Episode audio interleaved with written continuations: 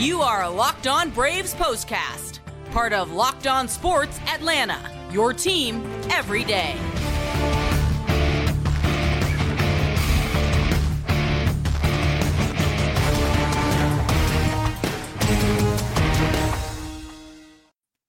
And welcome to the Braves postcast, part of the all new Locked On Sports Atlanta. Grant McAuley, Jake Mastriani with you, burning the midnight oil here on this side of the country. And the two of us are in two different time zones, but we're not out west where the Braves are. But all's well that ends well. I don't care what time it is right now. The Braves picked up a very big 6 4 win over the Seattle Mariners. Why is that a big deal? Well, you beat another team that has eyes on the playoffs, but more importantly, you took a big step toward perhaps wrenching the National League East away from the New York Mets because we are talking about the first place all alone Atlanta Braves for the first time in 2022. So much to get into on this show. I want to remind you, as always, subscribe here on YouTube and make sure you subscribe to Locked On Braves wherever you get your podcasts. And Jake, this was a bizarre game because when I think of the history of Safeco Field, now T-Mobile Park, I don't think of home runs hitting, you know, or all the runs in any game coming on home runs being hit by both sides and the ball flying all over the park.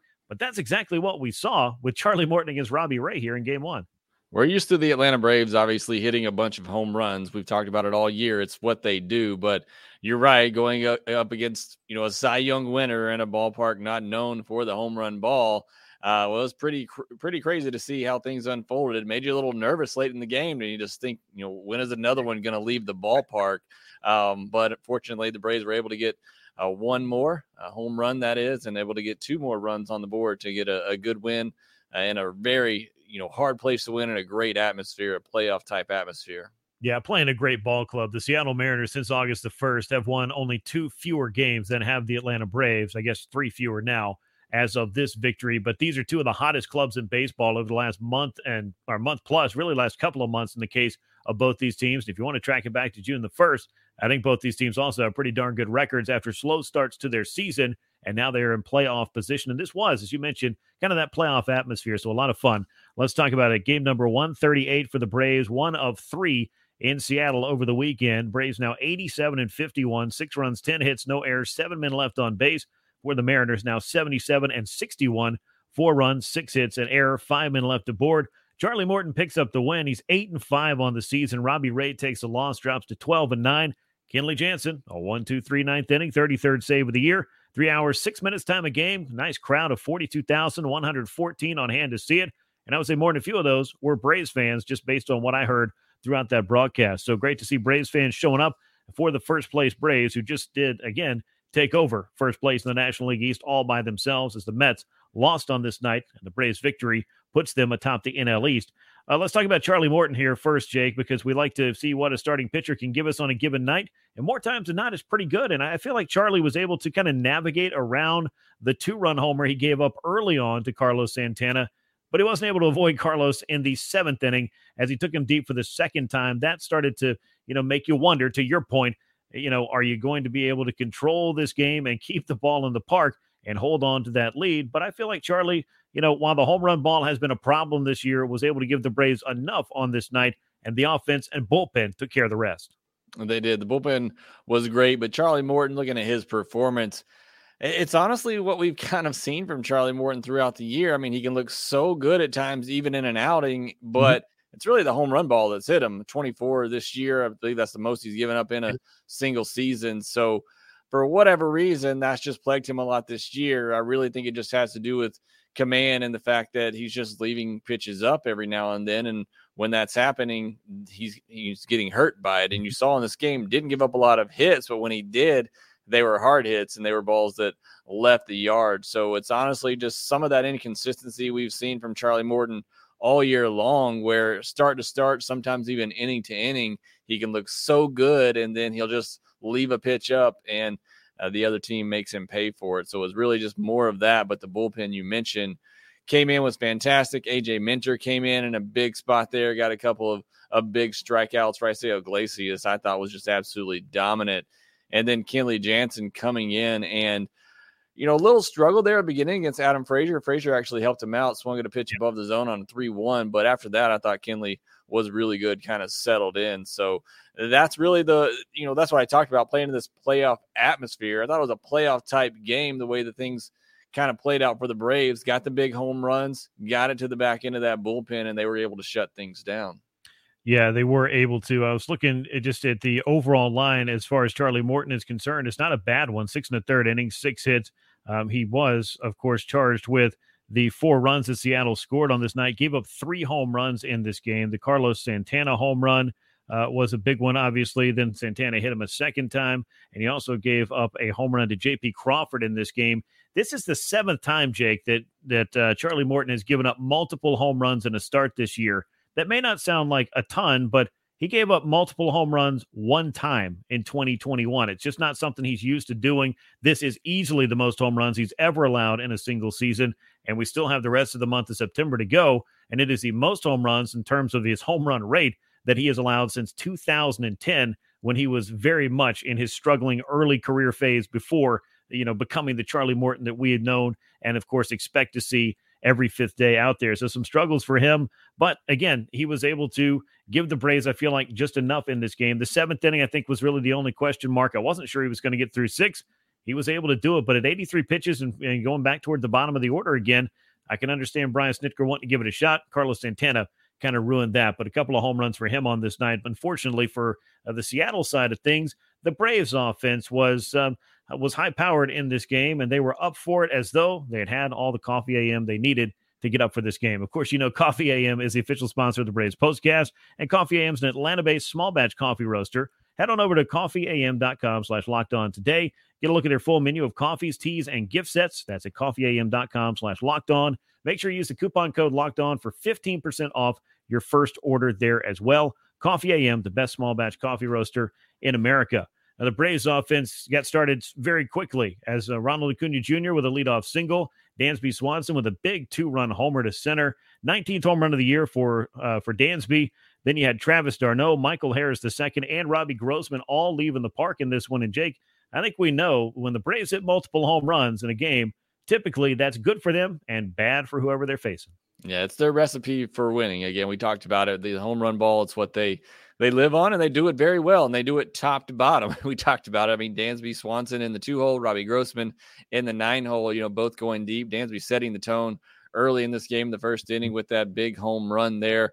And he also ended the game with a great play as well. A nice uh, jumping catch to to wrap things up. But that's what this offense can do. We've talked about it, the quick strike ability of this offense. And I talked about this on the podcast the other day, and Tom Verducci was actually the one that mentioned it uh, on MLB Central talks about how the Braves are such a dangerous threat in the postseason because you don't often string hits together a lot in the postseason, and you're looking for a team that can go deep at any point in the lineup and all of a sudden flip the script of a game. And that's exactly what the Braves can do. It's exactly what they did in the postseason last year, and it's why they are so dangerous.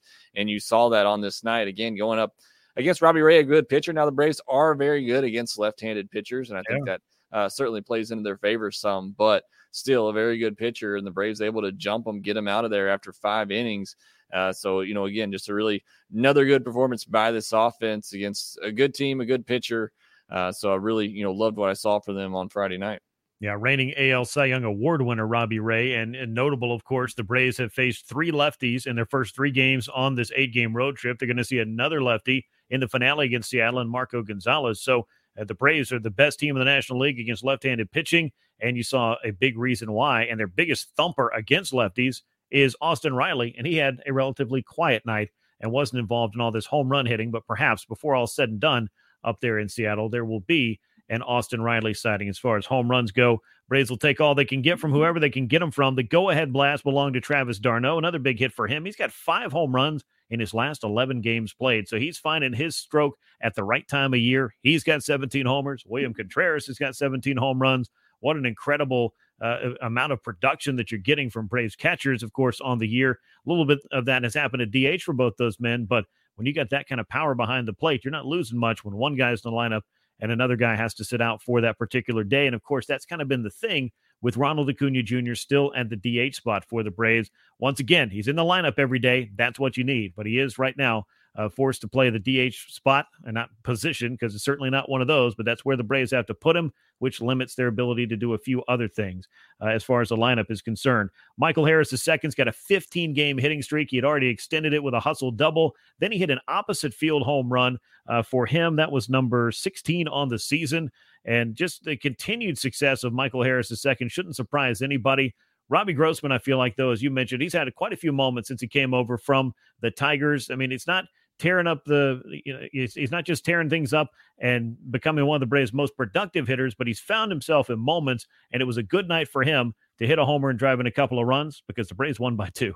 Yeah, it's been a another one of those kind of under the radar type moves that Alex Anthopoulos has made for a player who you know, wasn't necessarily performing what we've seen from him in the past in the first half of the season. He comes over and, you know, perhaps you're you're hoping a little bit of a rebound. And, you know, the Braves talked about them finding something in his swing to help get him going, but he has certainly provided some help at the bottom of the order. And I think he's solid defensively in the outfield. So uh, I think that's obviously been a good move. But Michael Harris, I, I think one thing to really watch in this series is Michael Harris versus Julio Rodriguez.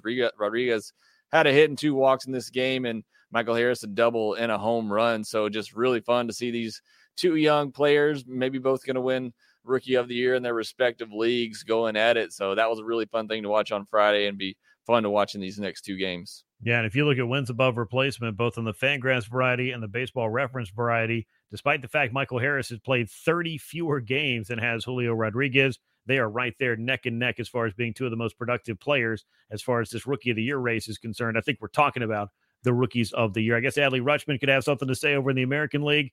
I guess that guy Spencer Strider could have something to say in the National League, but a lot of fun to see these two guys matched up, most certainly. Braves bullpen want to give them their props in this one. Two and two thirds innings, uh, or excuse me, two thirds of an inning from AJ Minter to get a couple of big strikeouts, then two innings, one from Iglesias, one from Jansen. More strikeouts for those guys. One, two, three. They win against Kenley. Nice line drive handled by Dansby to end the game, but two and two thirds innings, just two walks, no hits, no runs, seven strikeouts for the Braves bullpen as they were able to close this thing down. And with the Mets loss to the to the Marlins, Atlanta now has a lead in the National League East for the first time all season long. They're up by half a game.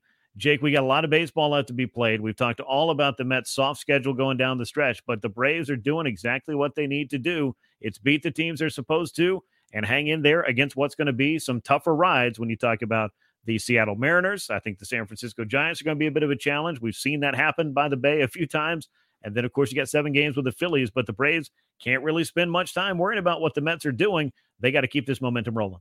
I think that's the key right there. You can't really worry about what the Mets are doing, and you can't really worry about the schedule that they have in front of them. You just have to play the games in front of you, as Matt Olson talked about the other day, and that's what they seem to be doing. I mean, this is a good team in the Mariners. We talked about it, and they came out tonight and just played a, a better game and got the win. And I think that's just kind of has that be that mentality.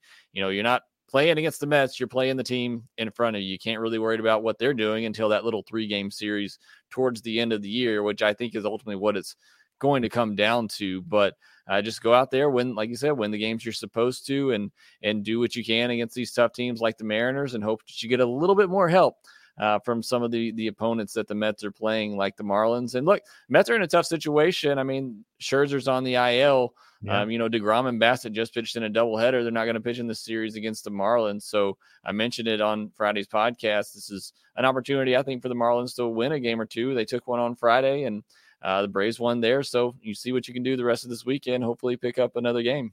Yeah, and they're forced to make a decision soon about Starling Marte, who I believe has a fractured finger. You brought that up the other night. I mean, it's not just the Scherzer injury they're dealing with. This is another one, and no team is immune from injuries, no matter what time of year it is. This, though, a very inopportune time for any club. You're out with friends, and a few drinks becomes a few too many, and you decide to drive anyway. What's the worst that can happen? Let me just tell you, don't find out. Drive sober get pulled over. This brought to you by the National Highway Traffic Safety Administration. Let's get you set up for game two in Seattle on Saturday. Max Fried, 13 and 5, 248 the ERA. George Kirby, a very impressive rookie right hander on the mound for the Mariners, 6 and 3, 315 his ERA. This should be a good pitching matchup, perhaps the best of the series. And for Max Fried, it's just picking up where he left off last time out. Yeah, five, only five innings last time, two times out for Max Fried. One because he just didn't really have anything going and battled through it last time because of of rain. So you know, looking for him to hopefully go a lot deeper in this one and give you t- that ace type performance. And, you know, we talked about it. The Braves win the first one of this series, and now you got two more to at least try to win this series, which would be very big in Seattle over a good Seattle team. And you got your ace on the mound to hopefully help you clinch that series. So I think it could be a great opportunity for the Braves to do just that and at least hold serve in the National League East, and then maybe get a little bit more help from the Marlins, like I said. But I am looking for Max Fried to have a good performance. We'll see what the Braves can do, actually facing a right-handed starter on this West Coast trip. Uh, but look, yeah, looking for an exciting matchup here. Looking forward to this pitching matchup. Yeah, and a good one in that. We talked so much for the Braves about Michael Harris II and Spencer Strider being that rookie duo of that position player and that pitcher who've been so dynamic and a big part of the Braves' success. George Kirby is the right handed pitcher that goes along with Julio Rodriguez, the dynamic center fielder who has helped the Mariners find success here as they're trying to track down one of those American League wildcard spots and in their playoff drought after two decades. It's Max Fried, the lefty for the Braves, George Kirby on the mound for the Mariners. 9 10 p.m. Eastern Time is the first pitch at T Mobile Park. That'll bring us to the end of this edition of the Braves Postcast. As always, we appreciate you making us part of your baseball watching regimen. We appreciate you as well subscribing right here to Locked On Sports Atlanta on YouTube. Hit the bell so you get notifications whenever we drop a new episode, and make sure you're subscribed to Locked On Braves wherever you get your podcast.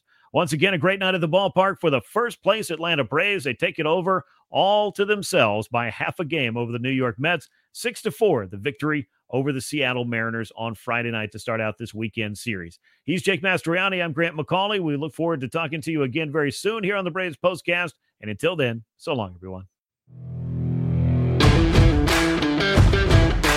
Hey, this is Stacey Gotsoulias. DC Lundberg. Ryan Finkelstein. Taylor Blake Ward. Host of Locked On Yankees. Locked On Mariners. Locked On Mets. Locked On Angels. And you're listening to Locked On Braves. Locked On Braves. Locked On Braves. Part of the Locked On Podcast Network.